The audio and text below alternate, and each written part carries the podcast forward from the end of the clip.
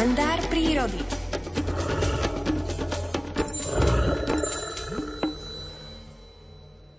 Od prvého okamihu ako prírodovedec Miroslav Saniga zahliadol murárika červenokrídleho na múre domu, zamiloval sa do tohto podivuhodného stvorenia. Keď nemôže byť reálne medzi murárikmi, tak si ich sprítomňuje prostredníctvom virtuálneho sveta. A práve z takých reminiscencií a obrázkov vznikla útla knižka Rozímanie s murárikmi. V nej je aj príbeh o prešťastnej Florence a Michaelovi. Jeho prvú časť číta Alfred Svan. Raz som si našiel v elektronickej poštovej schránke e-mail, v ktorom ma neznáma manželská dvojica z Ameriky prosila, či by ma mohli navštíviť a pozrieť si, keď nie priamo murárika, tak aspoň prostredie, v ktorom žije. Pani Florence bola totiž veľká milovníčka vtáctva a murárik jej tiež počaril. Keď na internete videla na fotografii murárika, zatúžila ho jednoducho vidieť. Odpovedal som im, že niektorú lokalitu síce môžeme spolu navštíviť, ale to, či uvidia murárika, im nemôžem s istotou prisľúbiť.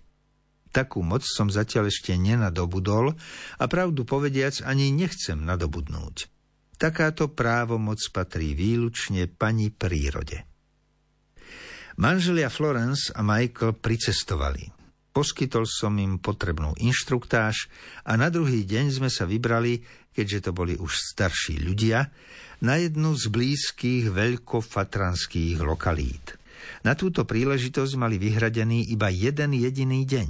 Upozornil som ich dopredu, že je to veru málo na to, aby sa nám podarilo stretnúť tohto nebeského anielíka s karmínovými krídlami.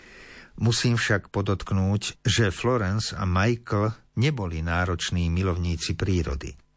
Príroda v ich ponímaní nebola divadlom, kde sa im na požiadanie predvedie to, čo si želajú. Naopak, boli veľmi skromní a od krátkeho výletu do lokality Murárikov nečakali zázraky. Priznám sa, že práve týmto postojom si ma získali. V prírode hrá každý tvor svoje nezameniteľné predstavenie, nezávislé od vôle človeka a my smieme byť len pokornými, nepozvanými divákmi tohto predstavenia.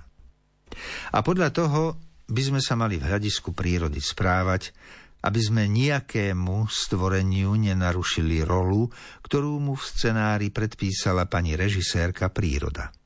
Počasie Američanom neprialo skalné galérie domov murárikov zahalili husté mraky.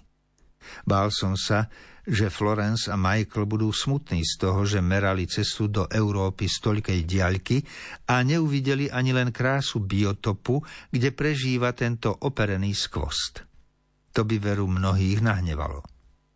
Florence a Michael boli však mimoriadne taktní a ani v najmenšom nedali najavo, že im neprívetivé počasie prekáža a už vôbec nie, že by sa nebodaj chceli vzdať návštevy Murárikovho domova.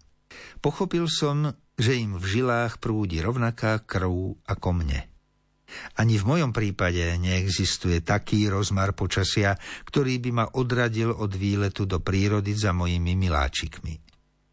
Podľa mňa nie škaredého počasia. Akurát sa môže stať, že si zvolíte nevhodné oblečenie.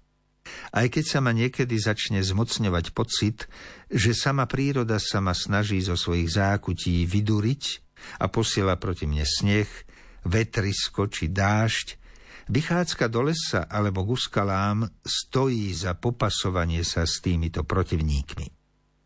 Nespočetné potulky ma presvedčili o tom, že krásne zážitky možno zažiť práve a niekedy takmer výlučne iba za nevľúdneho počasia. Každá chvíľa v každom čase má svoje čaro a ponúka v lesných či horských zátišiach svojskú atmosféru. Príroda vyzerá ináč, keď je zaliata slniečkom, iný výzor nadobudne, keď ju zahalia mraky alebo hmla. No a romantickú atmosféru v nej dokáže niekedy navodiť aj vytrvalo sa osievajúci dáždik, v ktorom zmoknete do nitky. V deň návštevy Florence a Michaela to začínalo vyzerať naozaj tak, Ako by si príroda neprijala našu prítomnosť v domove murárikov. Nielen, že zahalila skalnú katedrálu do nepriesvitného závoja hmly, ale poslala na nás aj hustý dážď, takže sme boli po chvíli premočení do nitky. Američania to však brali s nehraným humorom. Príroda nás skúša, či ju skutočne milujeme či sa nám páči len ak je zaliata slnečnými lúčmi, alebo ju úprimne a pokorne obdivujeme aj počas snehovej chumelice, letnej búrky či za vyčíňania výchrice.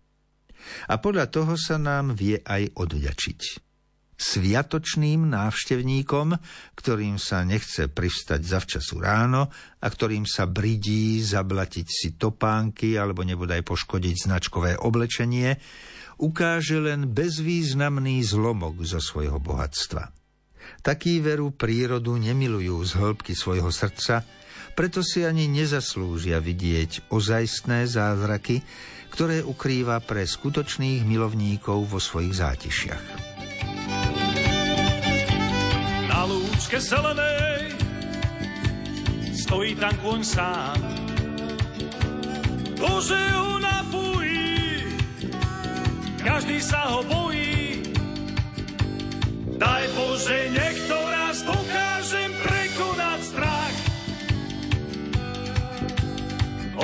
Mi povedal, že zvládnem to na cestách.